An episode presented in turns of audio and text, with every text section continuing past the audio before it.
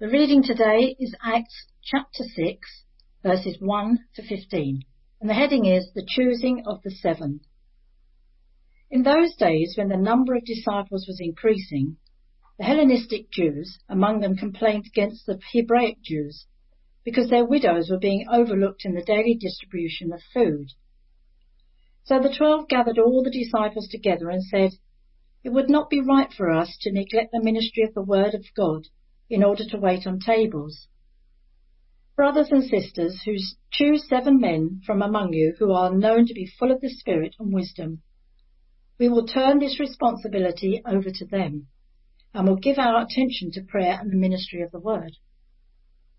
This proposal pleased the whole group. They chose Stephen, a man full of faith and of the Holy Spirit, also Philip, Prochorus, Nicanor, Timon, Parmenas, and Nicholas from Antioch, a convert to Judaism. They presented these men to the apostles who prayed and laid their hands on them. So the word of God spread. The number of disciples in Jerusalem increased rapidly, and a large number of priests became obedient to the faith. Now Stephen, a man full of God's grace and power, performed great wonders and signs among the people. Opposition arose, however, from members of the synagogue of their freedmen, as it was called, Jews of Cyrene and Alexandria, as well as the province of Cilicia and Asia, who began to argue with Stephen that they could not stand up against the wisdom the Spirit gave him as he spoke. Then they secretly persuaded some men to say, We have heard Stephen speak blasphemous words against Moses and against God. So they stirred up the people and the elders and the teachers of the law. They seized Stephen and brought him before the Sanhedrin. They produced false witnesses who, re- who testified, This fellow never stopped speaking against this holy place and against the law. For we have heard him say that this Jesus of Nazareth will destroy this place and change the customs Moses handed down to us. All who were sitting in the Sanhedrin looked intently at Stephen, and they saw that his face was like the face of an angel. Good morning. Um, this clock right here uh, used to belong to my grandparents. Um, they had it as a, as a, wedding present, so it's over um, 70 years old. It's a little bit temperamental, uh, but it does still um, work. Sadly, um, they passed away, so now it's in my possession. But don't isn't it just amazing how clocks work? I mean, I've tried to have a look inside, and it's just fascinating to see how all the, the little bits tick by and the little cogs uh, just work together to create the perfect clock that keeps perfect time. Well, this morning, uh, we're going to spend our time in Acts 6, and we're going to mainly focus on the first seven verses, uh, and we're going to use four simple words to help us move through those uh, seven verses. We're going to look at division, delegation, deacons, and disciples. But this morning, we get to see what made the church tick. Uh, what made the church tick? How was it organised? How did it get its job done? But as we begin, let's pray. Loving Father, thank you for your words. Thank you for all that we've seen so far in Acts. We pray this morning as we look at the next section of Acts that you would lead us into your word and show us truths and be encouraged by the spread of your good news. Amen.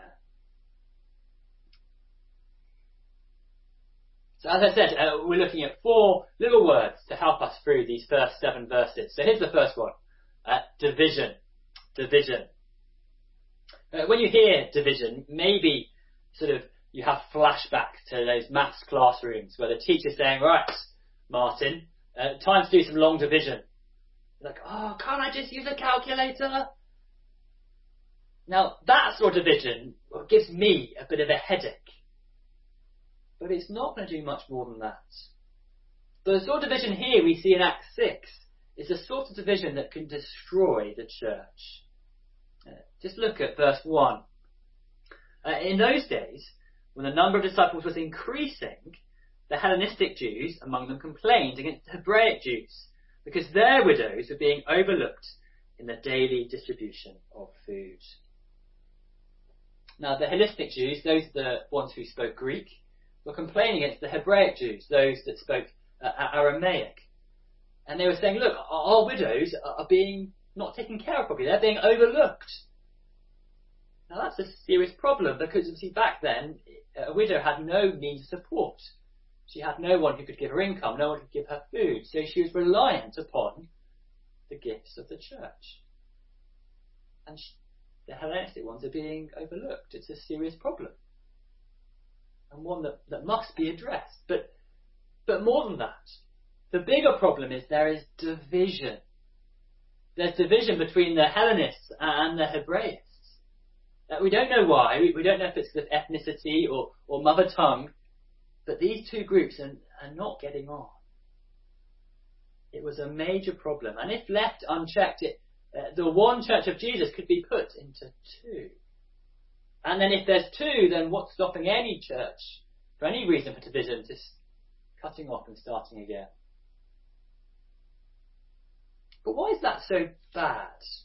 Why is division such a bad thing? What's so wrong about splitting off in that way? Well, when Jesus died on the cross, he, he died to remove all barriers. He died so there would be no more Jew or Gentile, no slave or free, no Brighton fan or Crystal Palace fan. He died to remove division. And when we divide, we're building those walls up again. We're building them up. It's an attempt to, to remake what Jesus has destroyed.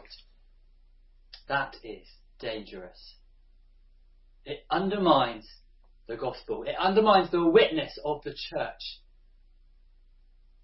Because it, if we talk about the reconciliation of, of, God and man, but yet we can't be reconciled to each other, or, or Jews from another part of the country, where's the power of our message going to be? Division is a deadly disease the devil uses to destroy the church. And it's the same today. That's why we must act when we see any division that occurs. Just as the disciples did then, so must we today. But that leads us to our second word delegation. Delegation. Um, with this problem in view, which was a, an important and serious problem, the disciples uh, had to do something. I mean, they could have just sort of buried their heads in the sand and gone, la, la, la, la, and just sort of hoped it, it went away. But I don't think they'd win any leadership prizes, do you? No, so they had to do something. Now, we may expect them to kind of just step in and to, to do something about it, to directly get involved and say, right, you do this, you do this, you do this. But instead, they come a third way, a wise way they delegate. They recognize that they have a special calling to, to prayer and to preaching. Uh, just listen to what they do then in verse 2. So the twelve gathered all the disciples together and said, It would not be right for us to neglect the ministry of the word of God in order to wait on tables.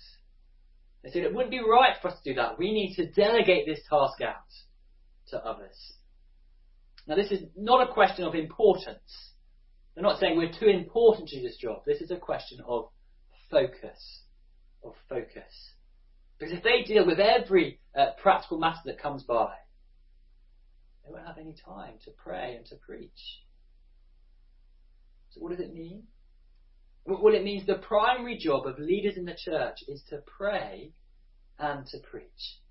To pray and to preach. That's their main task. So encourage us as leaders to not shirk those two responsibilities, to take them seriously, to take preaching and praying seriously. Uh, ask us how that's going. Ask us how our preparation is for our sermons. Ask us how our prayers are for the church and the spread of the gospel. Encourage us in that. And so to that end, as curate here at Bishop Hannington, sorry Holy Cross guys, um, you should speak to Dave about this next bit. Um, I would love to pray for you. I'd love to pray for you individually. Uh, so over the next few months, um, don't be surprised if you see an email pop into your inbox, um, just asking how I can pray. If you don't respond, don't worry, I'll still pray for you. Uh, but I'd love to pray sort of specifically and intelligibly uh, for you. Leaders are to focus on praying and preaching. But of course, if leaders do that, there's going to be a whole raft of other important jobs that need to be done that they cannot. Remember our clock. Uh, there are lots of parts that make it tick. Remember the church. There are lots of parts that make it tick. We need leaders praying and preaching, but we need others carrying out the important tasks as well. So that brings us to our third word, D, deacon. Now, deacon is not just a word I googled to try and find another sort of D word. And de- deacon uh, means servant. It means servant. And that's the disciple solution. Just look at verse 3. Brothers and sisters, choose seven men from among you who are known to be full of the Spirit and wisdom. We will turn this respons- responsibility over to them. In other words, appoint seven men who are Christians, who are godly, and who are wise, and let them take responsibility uh, for this task. In fact, we learn from verse 5 um, that all these men were from the Hellenistic Jews, the people that were complaining. Um, so they were given the job of, ensuring fairness amongst both those groups. Remember our clock. Different parts, the same responsibility to spread God's word. Now these jobs uh, might involve waiting on tables, but they could involve using spreadsheets or cameras. Uh, these jobs uh, might not be administering food to widows, but they could be making phone calls to those that are lonely. Jobs that make the church tick. Jobs that make God's word spread. And so, firstly, uh, I want to say a big thank you. Because I know and have heard the ministry of Bishop Hannington and Holy Cross that for decades it has been faithfully spreading God's word. It's been a, faithfully ticking church, which has meant that there have been many people who have been faithfully serving the church and serving Christ, helping God's word to be spread. So thank you. Uh, thank you for your service. Thank you for playing your part. Thank you. But secondly, um, it, it, may well be that you're aware of an area um, which is being neglected in church life. Something that, that, that is important and needs taking care of. If that's the case, please do let us know. We'd love to hear from you. But also consider this. Uh, maybe, maybe the Lord's laying that area in your heart because He wants you to be the one to do something about it, to serve in that area. He would like you to serve there. Just like the Hellenists served uh, with the spreading out of the food for widows. And thirdly, um, there are areas that we do know we need servants in. So, for example, very soon we're hoping to be uh, live streaming in the church. Uh, we know we'll need servants to help with the cameras or the uh, AV. Or, or, we know that, that lockdown has been hard for some, and there are many in the church um, who are finding life difficult. So, so we know we would love some servants who could love and support other members of the church family. Or uh, we hope very soon that our children young people's programs will begin again. And we would love some servants who could support those ministries. If any of those uh, might be ways that you know even now that you could support and serve in, then please get in touch with the office. But just like a clock, there are many parts, and not all parts are the same, so not all jobs will be suitable. But the question remains the same. How can we serve? What role the Lord, Lord have us play in making the church tick? In making God's word spread? Division, delegation, deacons, and lastly, disciples. Let me read again verse 7. So the word of God spread. The number of disciples in Jerusalem increased rapidly, and a large number of priests became obedient to the faith. The word of God spread, and the number of disciples increased rapidly. You see, the problem of division was overcome by delegation to the task of deacons, with the result that the word of the Lord spread, meaning that there became, there came disciples. Uh, Acts 6 shows us a church uh, ticking in perfect unity with each other. Members serving to enable the leaders to, to pray and to preach. But underneath it all, underneath it all, it was Jesus continuing his mission to take his word out to his people, of turning hearts that were cold and callous to become his children. It's Jesus' mission that we're joining in with. Brothers and sisters, let's be churches that tick together. Let's be churches that tick together. We have different roles, but the same aim of spreading God's word. And let's pray that Jesus will do his mission of taking his word out to his people, of turning hearts that were cold and hard to be his beloved children. But what is more?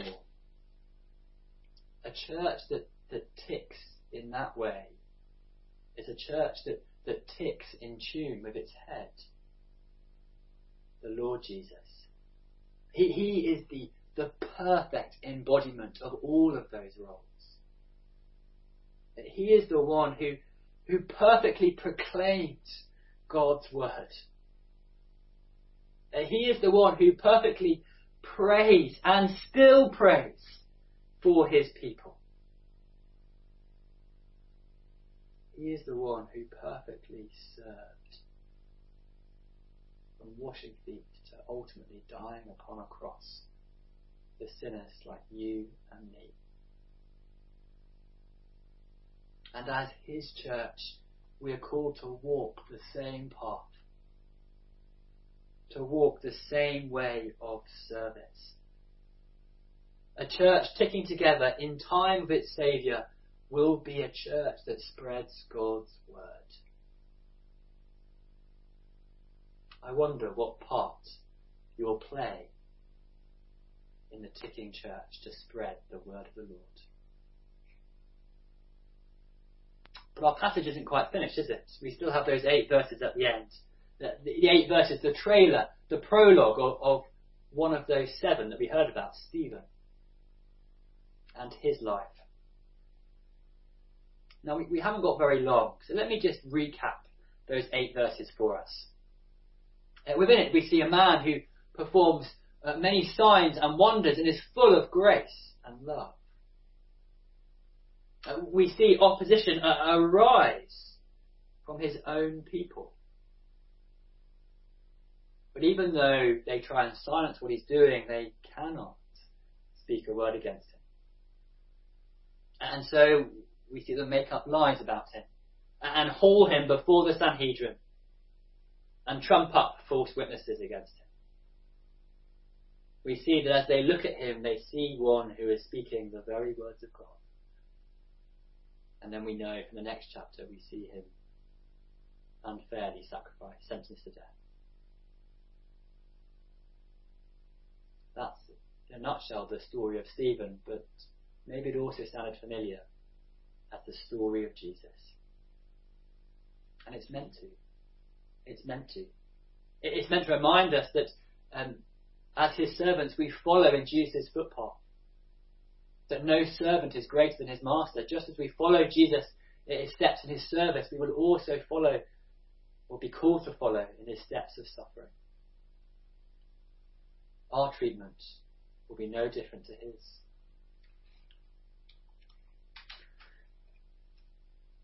And so when we look at Stephen, we see an example.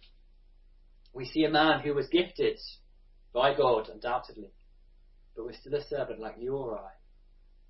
Stephen served. He served the widows, and the word of the Lord spread. But he also took every chance to speak as well. And so just as Stephen followed the example of Jesus in service, he was also called to follow the example of Jesus in suffering. But here's the encouragement and the challenge right at the end. Because Stephen served like Jesus today, or then, he could speak for and suffer for Jesus then, when it mattered. And so today, if we will serve like Jesus today,